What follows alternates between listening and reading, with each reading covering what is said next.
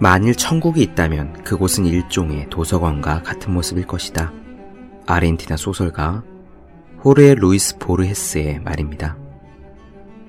중학생 때였습니다. 버스로 한 시간 거리에 시립 도서관이 문을 열었습니다. 태어나서 처음 접한 도서관입니다. 서고에 들어서면 공기를 가득 메운 특유의 내음이 얼마나 좋던지 컴퓨터가 아니라 종이 카드로 된 서지 목록을 뒤져서 책을 검색하던 그런 시절이었습니다. 지금 생각하면 퍽 번거로운 노릇이지만 그때는 그게 불편한 줄도 몰랐습니다. 한 사람이 다섯 권의 책을 빌릴 수 있었고 대여는 일주일 동안 가능했습니다. 시립 도서관이니 당연히 무료였죠. 이문열에 평역 삼국지 몇 권을 품에 안은 채 회수권을 내고 버스에 올라 시끄러운 엔진 소리에도 아랑곳하지 않고 행복하게 첫 페이지를 넘기던 설렘이 지금도 생생합니다. 아마 그 시절의 기억이 책을 좋아하는 지금의 저를 만들었을 겁니다. 공부가 안 될 때는 도서관의 서고에 가봅시다. 독서실이나 열람실이 아니라 책으로 가득한 서고 말입니다. 대학 도서관처럼 규모가 있는 곳이라면 더 좋습니다. 공기 중에 스며있는 지혜의 내음에 젖어보고 까만 하드커버로 제본된 누런 종이의 예책을 들춰보기도 합시다. 그래서 보르헤스가 이야기한 천국의 한 조각이 무엇인지 어렴풋이 느껴보기 바랍니다. 삼백육십오 공부 비타민 천국의 한 조각의 한 대목으로 시작합니다.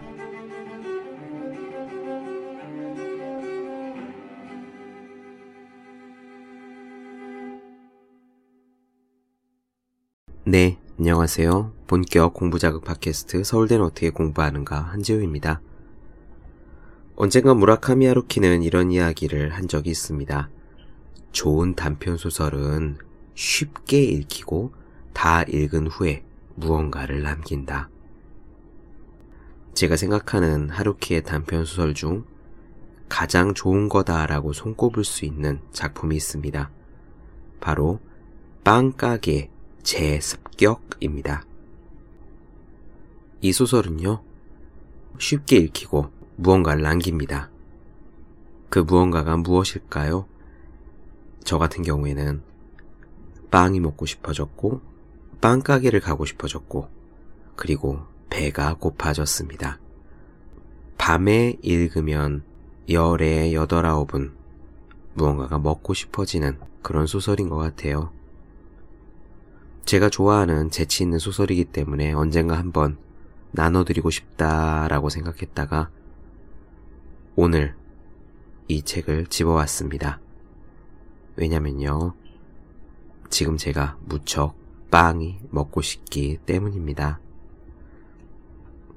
낭독을 다 하고 나면은 당장 바지를 챙겨 입고 인근의 빵집에 가서 겉은 딱딱하고 속은 보드라운 그런 호밀빵을 한 덩어리 사다가 우걱우걱 씹어먹을지도 모르겠어요. 널리 알려진 것은 아니지만 한번 듣고 나면은 잊혀지기 힘들 이 소설 빵가게의 재습격을 지금 바로 시작하도록 하겠습니다.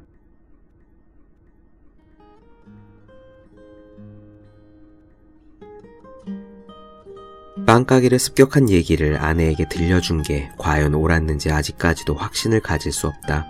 어쩌면 그것은 옳으니 옳지 않니 하는 기준으로 판단하기 곤란한 문제일지 모른다.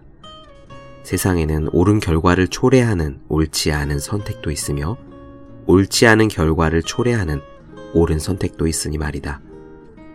이러한 부조리를 회피하려면 우리는 실제로 아무것도 선택하지 않았다라는 입장을 취할 필요가 있다. 적어도 난 그런 식으로 생각하며 살고 있다. 일어난 일은 이미 일어난 것이며 일어나지 않은 일은 아직 일어나지 않은 것이다. 그래서 나중에 뭐가 어떻게 돌아가든 아내에게 빵가게를 습격한 이야기를 해버린 거다. 얘기해버린 건 얘기해버린 것이고 거기에서 발생한 사건은 이미 발생해버린 것이다. 만약 그 사건이 사람들 눈에 혹시라도 기묘하게 비친다면 그 원인은 사건을 포함한 총체적인 상황 존재 속에서 찾아야 할 것이라고 생각한다. 그러나 내가 어떻게 생각하든 그것으로 무언가가 달라지는 것은 아니다. 그런 것은 그저 단순한 개인의 사고방식에 지나지 않는다. 내가 아내에게 빵가게를 습격한 이야기를 꺼낸 것은 극히 사소한 분위기의 흐름 탓이었다. 그런 이야기를 꺼내려고 미리 마음먹고 있었던 것도 아니고 순간적으로 떠올라서 이야기를 시작한 것도 아니다. 그 빵가게 습격이라는 말을 아내 앞에서 꺼내기 전까지 나 자신이 예전에 빵가게를 습격했다는 기억조차 까맣게 잊고 있었다.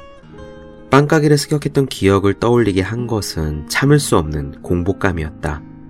시간은 새벽 두 시.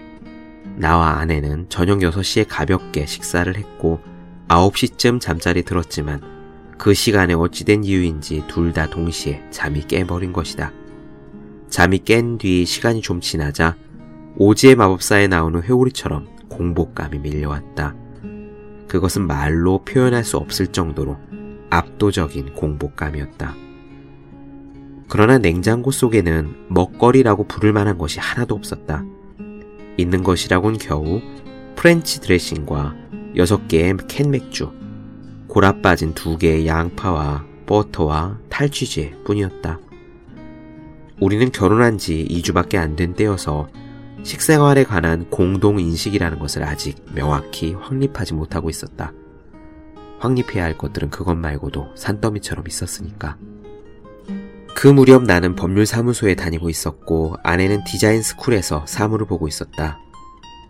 나는 스물여덟인가 아홉 중 하나였고 그녀는 나보다 이 년 팔 개월 연하였다. 우리 생활은 지독히 바쁜 데다 입체적인 동굴처럼 혼잡하게 엉켜있어 비상식품을 챙기는 일에까지는 생각이 미치지 못했다. 침대에서 나와 부엌으로 간 우리는 할 일도 없이 테이블을 끼고 마주 앉았다. 다시 잠을 청하기에는 두 사람 다 배가 너무너무 고팠으며 그렇다고 일어나 무언가를 하기에도 너무 허기져 있었다. 이런 강렬한 공복감은 대체 어디서 어떻게 찾아온 것인지 짐작도 가지 않았다. 나와 아내는 일말의 희망을 안고 교대로 냉장고 문을 몇 번씩 열어보았지만 아무리 열어보아도 내용물이 달라지진 않았다. 맥주, 양파, 버터, 드레싱, 탈취제. 양파를 버터에 볶아 먹는 방법도 있다. 하지만 두 개의 골아 빠진 양파가 우리의 공복을 유효하게 채워줄 것 같지 않았다. 양파라는 것은 무언가와 같이 먹는 것이지 그것만으로 허기를 채울 수 있는 종류의 것은 아니다. 프렌치 드레싱을 탈취제에 볶아 먹으면 어떨까 라고 농담삼아 제안했다가 예상대로 묵살당했다. 차 타고 나가서 심야 영업하는 레스토랑을 찾아볼까? 국도로 나가면 분명히 그런 데가 있을 거야. 그러나 아내는 나의 그런 제안도 거부했다. 밖에 나가 식사를 하는 건 싫다고 했다. 자정이 넘어서 식사를 하러 바깥에 나가는 건 무언가 잘못됐어요 하고 그녀는 말했다. 그런 면에서 그녀는 지독히 고지식한 사람이다. 신혼 초에 흔히 있을 법한 일인지는 모르겠지만 아내의 그런 의견이 내 귀에는 일종의 계시처럼 들렸다. 그녀의 말을 듣고 보니 지금 내가 안고 있는 굶주림이 국도변의 심야 레스토랑에서 편의적으로 채워질 성격의 것이 아닌 특수한 굶주림처럼 느껴졌다. 할 수 없이 우리는 캔 맥주를 따서 마셨다. 양파를 먹는 것보다 맥주를 마시는 편이 훨씬 나았기 때문이다. 아내는 맥주를 별로 좋아하지 않아서 내가 여섯 캔 중 네 개를 마시고 그녀가 나머지 두 개를 마셨다. 내가 맥주를 마시는 동안 그녀는 십일월의 다람쥐처럼 꼼꼼하게 부엌 선반을 뒤져서 봉지 속에 남은 버터 쿠키 네 개를 찾아냈다. 냉동 케이크를 만들 때 남은 것으로 습기가 차서 눅눅해져 있었지만 그래도 그걸 소중히 두 개씩 나누어 먹었다. 그러나 유감스럽게도 캔 맥주도 버터쿠키도 하늘에서 본 시나이 반도처럼 막막한 우리들의 공복에 아무런 흔적도 남기지 않았다. 그들은 초라한 풍경의 일부처럼 창밖을 휙휙 지나갈 뿐이었다. 우리는 맥주 깡통에 인쇄된 글씨를 읽다가 시계를 몇 번씩 쳐다보다가 냉장고 문도 바라보다가 어제 석간도 뒤적여보고 테이블 위에 흩어진 쿠키 부스러기를 엽서 끝으로 모으기도 했다. 시간은 물고기의 뱃속에 들어간 납덩어리처럼 어둡고 무거웠다. 이렇게 배가 고픈 건 처음이야. 이런 게 결혼한 거랑 관계가 있는 걸까? 하고 아내가 말했다. 몰라 하고 대답을 했다. 있을지도 모르고 없을지도 모른다. 예전에도 이와 비슷한 경험을 한 적이 있다는 생각이 난 것은 바로 그때였다. 나는 그때도 지금처럼 배가 고팠다. 맞아, 빵가게를 습격했을 때도 그랬어 하는 말이 무심결에 튀어났다. 아내가 잽싸게 물었다. 빵가게를 습격했다니 무슨 소리야? 그렇게 해서 빵가게를 습격했던 기억을 떠올리게 된 것이다. 아주 옛날에 빵가게를 습격한 일이 있었어. 그리 큰 빵가게도 그리 이름 있는 빵가게도 아니었어. 특별히 맛있지도 특별히 맛없지도 않았고 어디에나 있는 평범한 동네 빵가게였지. 상가 한복판에 위치한 아저씨가 혼자 빵을 구워 파는 그런 가게였어. 아침에 구운 빵을 다 팔면 그대로 문을 닫는 조그만 빵가게 말이야. 하필 왜 그런 눈에 띄지 않는 빵가게를 습격했어? 하고 아내가 질문했다. 큰 가게를 덮칠 필요가 없었기 때문이지. 우리는 우리의 굶주림을 채워줄 만큼의 빵이 필요했던 것이지 돈을 훔치려고 한 게 아니었거든. 우리는 단순한 습격자였지 강도가 아니었다고. 아내가 물었다. 우리라니, 우리란 누구를 말하는 거야? 그런 단짝 친구가 있었어. 벌써 십 년도 지난 일이지만 말이지. 우리는 둘 다 지독히 가난해서 치약을 살 돈조차 없었어.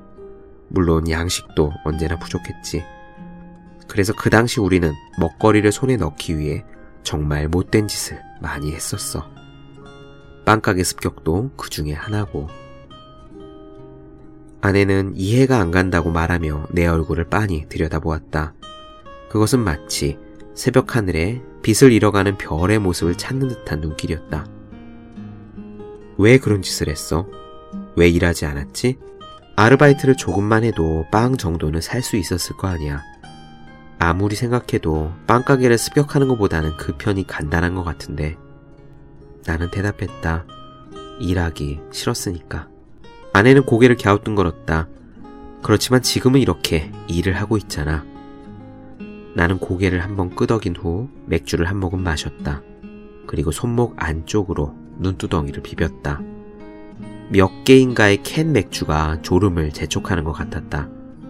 그것은 보드라운 진흙처럼 내 의식 속에 파고들어와 공복과 실랑이를 벌였다.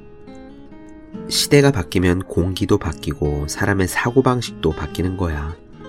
그건 그렇고 이제 슬슬 자지 않을래? 우리 아침에 일찍 일어나야 되잖아. 아내는 고개를 저었다. 안 졸려. 그냥 빵가게 습격 이야기를 계속 듣고 싶어. 그래서 습격은 성공했어? 나는 결국 잠자기를 포기하고 새 캔맥주를 땄다. 아내는 뭔가를 듣기 시작하면 끝까지 다 듣지 않고는 못 배기는 성격인 것이다. 성공했다고 할 수도 있고 성공하지 못했다고 할 수도 있지. 우리는 빵을 잔뜩 손에 넣기는 했지만 그건 강탈이 아니었거든. 즉, 우리가 빵을 강탈하려고 하기 전에 빵가게 주인이 우리에게 그걸 준 거야. 공짜로? 공짜가 아니야. 그게 좀 골치 아픈 부분이지. 하고 말하며 나는 고개를 저었다. 빵가게 주인은 클래식 음악 마니아였는데 마침 그때 가게에서 바그너의 서곡집을 틀어놓고 있었어. 그는 우리에게 만약 그 레코드를 끝까지 다 들어준다면 가게 안에 빵을 마음대로 가져가도 좋다고 거래를 제의해온 거야. 나와 친구는 그 제의에 대해 의논을 했지. 그리고 이런 결론을 내리게 되었어. 음악을 듣는 것쯤은 할만하다고. 그것은 단순한 의미에서 노동도 아니며 누구를 상처 입히는 것도 아니니까. 그래서 우리는 식칼과 나이프를 가방에 넣고 의자에 앉아 빵가게 주인과 함께 타노이저의 서곡을 들었던 거야. 그리고 빵을 받았던 거구나. 그렇지. 나랑 친구는 가게에 있는 빵이란 빵은 전부 가방에 쑤셔넣고 돌아와서 사나흘 동안 그것만 먹었어. 나는 또 맥주를 한 모금 마셨다. 졸음은 해저 지진에 의해 생겨난 소리 없는 파도처럼 나를 둔하게 움직이고 있었다. 물론 빵을 손에 넣겠다는 소기의 목적은 이룰 수 있었지만 그건 아무리 생각해도 범죄라고 부를 만한 게 아니었어. 그건 교환이었던 거야. 우리는 바그너를 들은 대신에 빵을 손에 넣었으니까 법률적으로 보면 상거래인 셈이지. 그렇지만 바그너를 듣는 건 노동이 아니잖아. 바로 그거야. 만약 빵가게 주인이 그때 우리에게 설거지나 유리창 닦기를 요구했다면 우리는 단호히 거부하고 깨끗하게 빵을 강탈했겠지.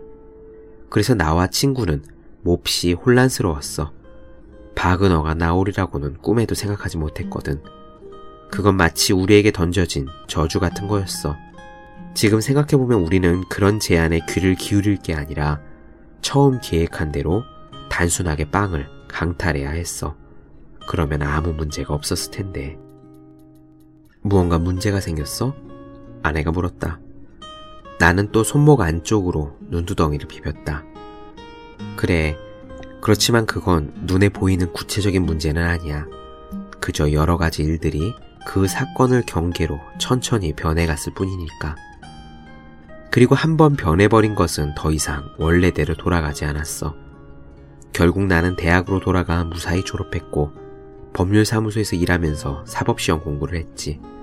그리고 당신을 만나 이렇게 결혼했고 두 번 다시 빵가게를 습격하는 짓은 안 하게 되었어. 그게 다야? 그래, 그게 다야 하고 말하며 남은 맥주를 마셨다. 그것으로 여섯 개의 맥주는 전부 빈 깡통이 되었다. 재떨이 속에는 여섯 개의 풀링이 벗겨진 이너의 비늘처럼 남아있었다. 아내는 한동안 묵묵히 듣고 있었다. 아마 그녀는 나의 어조가 어딘지 모르게 불명확하다고 생각했을 것이다. 그러나 그녀는 그 점에 관해서는 굳이 더 이상 언급하지 않았다. 단짝이었던 당신들이 헤어진 것은 그 빵가게 습격 사건이 직접적인 원인이었던 거지? 아마도 그래. 그 사건으로 우리가 받은 쇼크는 생각보다 훨씬 강렬한 것이었으니까. 우리는 그 후 며칠이나 빵과 바그너의 상관관계에 대해서 이야기를 나누었지. 과연 우리가 취한 선택이 옳았는가 하는 것에 대해서. 하지만 결론은 나오지 않았어. 정상적으로 생각했다면 결론은 옳았을 거야. 누구 하나 상처 입히지 않고 일단은 만족했으니까. 빵가게 주인은 바그너를 선전할 수 있었고 우리는 배불리 빵을 먹을 수 있었잖아. 그럼에도 불구하고 거기에 뭔가 중대한 실수가 존재하고 있다고 느낀 거야. 내가 아까 저주라는 말을 쓴 건 바로 그 때문이지. 그건 의혹의 여지 없이 저주 같은 것이었어. 아내는 물었다. 그 저주는 이제 사라져버렸을까? 두 사람에게서. 나는 재떨이 속에 있는 여섯 개의 풀링으로 팔찌 크기의 알루미늄 원을 만들었다. 그건 나도 몰라. 세상에는 훨씬 많은 저주가 흘러넘치고 있어서 뭔가 안 좋은 일이 생긴다 해도 그게 어느 저주 탓인지 알아볼 재간이 없으니까. 아니야, 그렇지 않아. 잘 생각해보면 알 수가 있을 거야. 그리고 당신이 자기 손으로 그 저주를 해소하지 않는 한 그건 충치처럼 당신을 죽일 때까지 괴롭힐 거야. 당신뿐만 아니라 나까지. 예를 들면 지금 우리가 느끼는 이 공복도 그런 거야. 결혼하기 전에 난 이렇게 지독한 공복감을 느낀 적이 단 한 번도 없었어. 이런 거 너무 이상하다고 생각하지 않아? 분명 당신에게 씌워진 저주에 나까지 말려든 거야. 나는 고리를 만든 풀링을 다시 하나하나 떼어서 재떨이 속에 도로 넣었다. 그녀의 말이 진실인지 아닌지 나는 잘 모르겠다. 그러나 듣고 보니 그럴지도 모른다는 느낌은 들었다. 한동안 의식의 바깥쪽에 멀어져 있던 공복감이 다시 되돌아왔다. 그 허기는 아까보다 훨씬 강렬해서 머리 심지까지 지끈거리며 아파왔다. 위가 옥죄에 있는 것 같더니 그 경련이 머리까지 이어지는 것이다. 나는 어두운 표정을 지었다. 만약 당신 말대로 그게 저주라고 한다면 난 그럼 어떻게 해야 좋은 거지? 아내는 단언했다. 한 번 더 빵가게를 습격하는 거야. 그것도 지금 당장. 그것 말고는 이 저주를 풀 방법이 없어. 지금 당장? 응, 지금 당장. 이 공복감이 계속되는 동안 미처 이루지 못했던 것을 지금 이루는 거야. 그렇지만 이런 밤중에 문을 연 빵가게가 있을까? 찾아야지. 도쿄는 넓어 분명 어딘가에 심야 영업을 하는 빵가게가 한 곳쯤은 있을 거야. 나와 아내는 중고 도요타를 타고 빵가게를 찾아 새벽 두 시 반에 도쿄 시내를 헤맸다. 내가 핸들을 잡고 아내는 조수석에 앉아 도로 양쪽으로 날카로운 시선을 보내고 있었다. 뒷좌석에는 레밍턴의 자동 산탄총이 경직된 물고기처럼 누워있고 아내가 걸친 겨울 파카 주머니에는 예비 산탄이 달그락거리는 마른 소리를 내고 있었다. 그리고 트렁크에는 검은 스키 마스크가 두 개 들어있었다. 어째서 아내가 산탄총을 소유하고 있는지 스키 마스크를 가지고 있는지 이해가 가지 않았다. 나도 그녀도 스키 같은 것은 한 번도 타본 적이 없다. 그러나 그것에 대해서 그녀는 일일이 설명하지 않았고 나도 질문하지 않았다. 결혼 생활이라는 것은 뭔가 모르게 기묘한 것이라는 느낌이 들 뿐이었다. 그러나 그 완벽하다고 할 수 있는 장비에도 불구하고 우리는 이십사 시간 영업하는 빵가게를 한 집도 발견할 수 없었다. 심야의 도쿄에는 각양각색의 인간들이며 가게들이 있었지만 빵 가게만은 없었다. 그들은 한밤중에 빵을 굽지 않는 것이다. 우리는 도중에 두 번 경찰차를 만났다. 한 대는 도로 옆에 차를 세워두고 잠복하고 있었고 다른 한 대는 등 뒤에서 우리 차를 추월해 갔다. 나는 그때마다 겨드랑이 아래로 땀이 배어나왔지만 아내는 그런 것에는 눈길 한번 주지 않고 오로지 빵가게 찾기에만 혈안이 되어 있었다. 그녀가 몸의 각도를 바꿀 때마다 주머니에 산탄이 베개 속에 메밀 껍질 같은 소리를 내고 있었다. 이제 포기하자. 이런 밤중에 빵가게가 열렸을 리 없잖아 하고 나는 말했다. 그때 아내가 당돌하게 외쳤다. 세워. 나는 황급히 브레이크를 밟았다. 여기 있어 하고 그녀는 조용한 어조로 말했다. 나는 핸들을 잡은 채 주위를 둘러보았지만 주변에는 빵가게다운 것은 하나도 눈에 띄지 않았다. 도로가의 상점이란 상점은 모두 셔터가 내려져 있었고 주변은 고요가 감돌고 있었다. 이백 미터 앞에 맥도널드의 밝은 간판이 보일 뿐이었다. 빵가게가 어디 있다는 거야? 하고 나는 물었다. 그러나 아내는 아무 말도 하지 않고 트렁크를 열어 천으로 된 접착 테이프를 꺼내 들고 차에서 내렸다.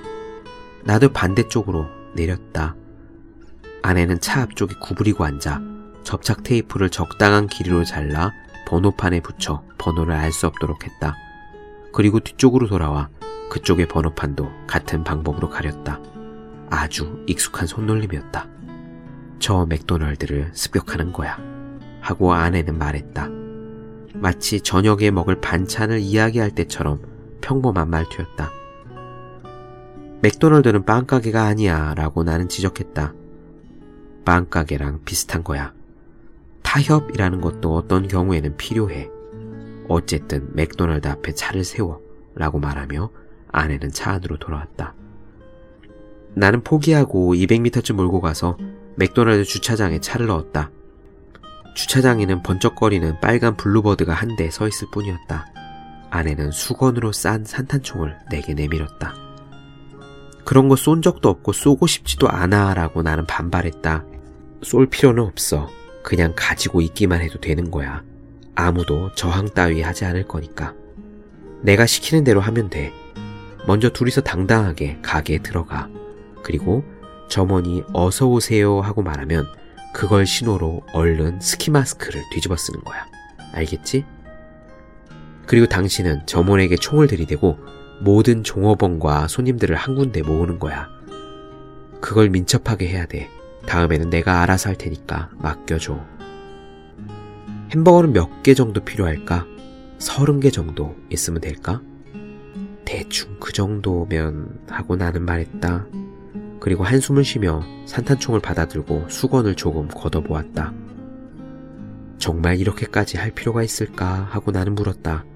그 질문의 반은 그녀를 향한 것이었고 나머지 반은 나 자신을 향한 것이었다. 물론 하고 그녀는 대답했다.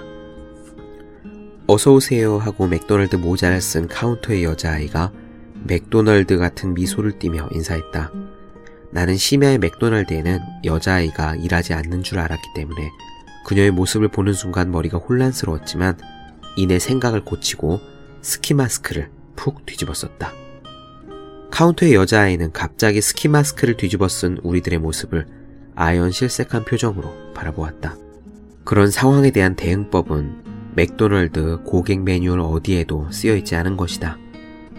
그녀는 다음 말을 하려 했지만 입이 얼어붙어 말이 나오지 않는 듯 했다. 그래도 영업용 미소만큼은 새벽녘 초승달처럼 입술 끝에 불안정하게 걸려있었다. 나는 가능한 서둘러 수건을 풀고 총을 꺼내 가게 안으로 향했지만 그곳에는 학생으로 보이는 커플이 한 쌍 있을 뿐이었고 더구나 그들은 플라스틱 테이블에 엎드려 잠을 자고 있었다. 테이블 위에는 그들의 머리 두 개와 딸기 쉐이크 컵 두 개가 전위적인 오브제처럼 나란히 있었다. 죽은 듯이 잠들어 있는 두 사람을 방치해둔다고 해서 우리들의 작업에 크게 지장이 있을 것 같지도 않았다. 그래서 나는 총구를 카운터 안으로 돌렸다. 맥도날드 종업원은 전부 세 명이었다. 카운터의 여자아이와 이십 대 후반으로 보이는 혈색이 안 좋은 계란형 얼굴의 점장과 표정이라는 것이 거의 느껴지지 않은 옅은 그림자 같은 조리장인 아르바이트생. 세 사람은 계산대 앞에 모여 잉카의 우물을 바라보는 관광객 같은 시선으로 내가 든 총구를 뚫어지게 응시하고 있었다. 누구도 비명을 지르지 않았고 누구도 덤벼들지 않았다. 돈은 드리겠습니다. 열한 시에 회수해 갔기 때문에 그렇게 많지는 않습니다만 전부 드리겠습니다. 보험에 들어있어서 드려도 상관없습니다. 하고 점장이 쉰 목소리로 말했다. 정면에 셔터를 내리고 간판에 전원을 꺼요 하고 나는 지시했다. 그건 곤란합니다. 맘대로 가게를 닫으면 제가 질책을 당합니다. 하고 점장이 말했다. 아내가 같은 명령을 한 번 더 천천히 되풀이했다.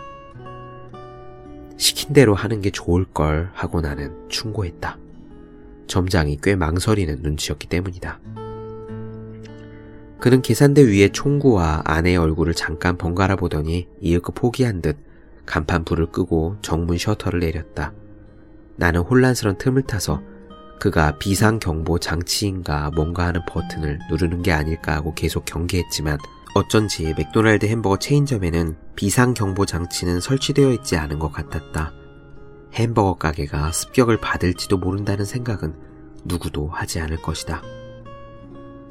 정면의 셔터가 야구 방망이로 양동이를 두들기는 듯한 큰 소리를 내며 닫힌 뒤에도 테이블의 커플은 여전히 고운히 잠들어 있었다. 빅맥 서른 개를 포장해요 라고 아내는 말했다. 돈을 충분히 드리겠으니 어디 다른 가게에 가서 사 드시면 안 될까요? 실은 그렇게 하시면 장부 정리가 몹시 힘들어지거든요 하고 점장이 사정했다. 시키는 대로 하는 게 좋을걸 하고 나는 되풀이했다. 세 사람은 함께 조리장에 들어가 서른 개의 빅맥을 만들기 시작했다. 아르바이트생이 햄버거를 굽고 점장이 그것을 빵에 끼우고 여자아이가 하얀 포장지로 쌌다. 그동안 누구 하나 입을 떼지 않았다. 철판 위에는 고기가 갈색 물방울 모양처럼 나란히 누워서 지지직거리는 소리를 내고 있었다. 고기가 굽히는 맛있는 냄새가 마치 눈에는 보이지 않는 미세한 벌레 무리처럼 내 몸속에 모공을 파고들어가 혈액에 섞여 몸의 구석구석을 돌아다녔다. 그리고 최종적으로는 내 몸 한가운데 발생한 굶주림의 구멍에 집결해서 그 핑크색의 벽면에 착 달라붙었다. 높이 쌓여가는 햄버거를 한두 개쯤 손에 들고 당장이라도 먹어치우고 싶은 충동을 느꼈다. 하지만 그런 행위가 우리들의 목적에 부응하는 것이란 확신이 서지 않았기 때문에 어쨌든 서른 개 햄버거가 하나도 남김없이 다 구워질 때까지 참고 기다리기로 했다. 조리장 안은 더워서 스키마스크 아래로 땀이 흐르기 시작했다. 세 사람은 햄버거를 만들면서 이따금씩 총구를 흘깃흘깃 쳐다보았다. 나는 가끔씩 새끼손가락 끝으로 양쪽 귀를 긁었다. 긴장하면 귀가 간질거린다. 내가 스키마스크 위로 귀를 긁자 총구가 불안정하게 위아래로 흔들려 그것이 세 사람의 기분을 묘하게 더 자극하는 것 같았다. 총은 잠금장치가 되어 있어서 오발의 염려는 없었지만 세 사람은 그걸 몰랐으며 내 쪽도 일부러 가르쳐줄 생각은 없었다. 세 사람이 햄버거를 만들고 내가 총구를 들고 있는 동안 아내는 가게 안을 들여다보기도 하고 완성된 햄버거 수를 세기도 했다. 그녀는 포장지에 싼 햄버거를 종이가방에 차곡차곡 넣었다. 종이가방 하나에는 열다섯 개의 빅맥이 들어갔다. 어째서 이런 짓을 하시는 거죠? 돈을 가지고 도망가서 그걸로 좋아하는 것을 사 먹으면 될 텐데, 무엇보다 빅맥 서른 개를 먹어서 그게 무슨 이득이 있다는 거죠? 하고 여자아이가 내게 물었다. 나는 아무 대답도 하지 않고 고개를 가로저었다. 아내가 대신 여자아이에게 이렇게 설명했다. 미안하다고는 생각하지만 빵 가게가 열려있지 않았어요. 빵 가게가 열려있었다면 빵 가게를 습격했을 겁니다. 그런 설명이 상황을 이해하는데 뭔가 단서가 되리라고는 도저히 생각할 수 없었지만 어쨌든 그들은 더 이상 입을 떼지 않고 묵묵히 고기를 구워 빵 사이에 끼우고 그것을 포장지로 쌌다. 두 개의 종이 가방에 서른 개의 빅맥이 들어가자 아내는 라지 컵에 콜라를 두 개 주문하더니 그 값을 지불했다. 빵 이외에는 아무것도 훔칠 마음은 없어요. 하고 아내는 여자아이에게 말했다. 여자아이는 복잡한 형태로 머리를 움직였다. 그것은 고개를 가로젓는 것 같기도 하고 끄덕거리는 것 같기도 했다. 아마 양쪽의 동작을 동시에 한 걸 거다. 아내는 주머니에서 짐 꾸리기용의 끈을 꺼내 세 사람의 몸을 마치 단추라도 다는 것처럼 요령 있게 기둥에 묶었다. 세 사람은 이제 무슨 말을 해도 소용없다는 것을 깨달았는지 잠자코 하는 대로 맡겨두고 있었다. 아내가 아프지 않아요? 라거나 화장실에 가고 싶지 않아요? 하고 물어도 그들은 한마디도 하지 않았다. 나는 수건에 총을 싸고 아내는 양손에 맥도날드 마크가 그려진 종이 가방을 들고 조금 열린 셔터 틈으로 밖으로 나왔다. 가게 안에 두 사람은 그때까지도 심해 물고기처럼 곤히 잠들어 있었다. 삼십 분쯤 달린 후 적당한 빌딩 주차장에 차를 세우고 우리는 햄버거와 콜라를 실컷 먹고 마셨다. 나는 전부 여섯 개의 빅맥을 꾸역꾸역 밀어넣었고 그녀는 네 개를 먹었다. 그래도 뒷좌석에는 아직 스무 개의 빅맥이 남아있었다. 날이 새면서 우리의 저 영원으로 이어질 것만 같던 깊은 굶주림도 소멸해가고 있었다. 최초의 태양빛이 빌딩의 더러워진 벽면을 오렌지빛으로 물들이고 소니의 거대한 광고탑을 눈부시도록 빛나게 했다.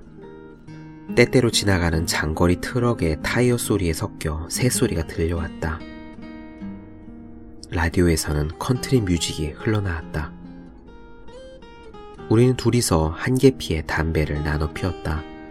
담배를 다 피우자 아내는 내 어깨에 살며시 머리를 기댔다. 그렇지만 이런 짓까지 할 필요가 있었을까? 하고 나는 한 번 더 그녀에게 물어보았다. 물론이지 하고 그녀는 대답했다. 그리고 딱 한 번 깊은 한숨을 내쉰 뒤 잠이 들었다. 그녀의 몸은 고양이처럼 가볍고 부드러웠다.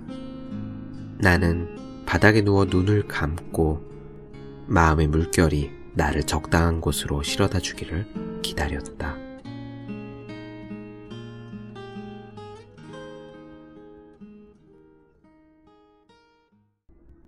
네, 본격 공부자극 팟캐스트 서울대는 어떻게 공부하는가. 오늘은 무라카미 하루키의 단편소설 빵가게 재습격을 함께 나눠보았습니다. 사실 다른 단편 중에서요, 빵가게 습격이라는 작품이 있습니다. 그리고 그 빵가게 습격의 줄거리는 아까 빵가게 재습격에 삽입된 것과 마찬가지로 실제로 주인공과 주인공 친구가 빵집을 습격해서 빵을 강탈하려 계획했으나 빵가게 주인이 바그너 음악을 들어준다면 그 대가로 빵을 갖고 가고 싶은 만큼 주겠다 라고 해서 음악을 듣고 빵을 가져나왔다는 이야기입니다. 아마 그 소설에 이어서 빵가게 재습격을 무라카미 하루키는 썼던 것 같아요. 저는 그냥 한번 쓱 읽었던 이 단편소설이 그렇게 기억에 오래오래 남았습니다. 밤에 배가 고플 때면 거의 언제나 이 소설 생각이 났어요. 그렇다고 저는 산탄총을 가지고 있지도 않고 스키 마스크도 없고 두 가지가 있다고 해도 맥도날드를 습격할 만큼 간덩이가 큰 사람도 아니지만 그래도 이 소설의 이야기가 계속 생각난 거는 하루키의 말대로 이 소설이 쉽게 읽히고 무언가 남기는 것이 있는 괜찮은 소설이었기 때문이 아닌가라고 혼자 생각했습니다. 사실 하루키는 그렇게 작업을 한답니다. 그냥 틈틈이 단편소설을 쓰고요. 그 단편소설에서 생각을 확장시켜서 장편소설을 쓴다고 합니다. 우리가 익히 알고 있는 하루키의 대표작 상실의 시대, 노르웨이의 숲 있잖아요. 그 작품도 원래는 개똥벌레라는 아주 짧은 단편소설에서 시작됐습니다. 개똥벌레라는 단편소설에 있는 주인공과 심상을 가지고 길게 확장시켜서 쓴 것이 상실의 시대입니다. 저는 하루키의 팬으로서 그리고 이 빵가게 재습격의 애독자로서 언젠가 하루키가 빵가게 재습격을 왕창 늘려서 아주 두꺼운 장편소설을 한 권 써주면 어떨까 하는 희망을 갖고 있긴 하는데 과연 들어줄지 모르겠습니다. 네, 본격 공부자극 팟캐스트 서울대는 어떻게 공부하는가, 오늘은 제가 몹시 배가 고프네요. 여기까지 하겠습니다. 더 많은 이야기가 궁금하신 분들, 질문사항 있으신 분들은 제 네이버 블로그 허생의 즐거운 편지를 찾아주시기 바랍니다. 그리고 매일매일 공부하는 여러분 자신을 위해서, 여러분 주변에 매일매일 공부하시는 분들을 위해서 보기만 해도 공부하고 싶어지는 삼백육십오 공부 비타민을 선물해 주시면 좋을 것 같습니다. 오늘은 여기까지 하겠습니다. 저는 다음 시간에 뵐게요. 여러분 모두 열심히 공부하세요. 저도 열심히 하겠습니다.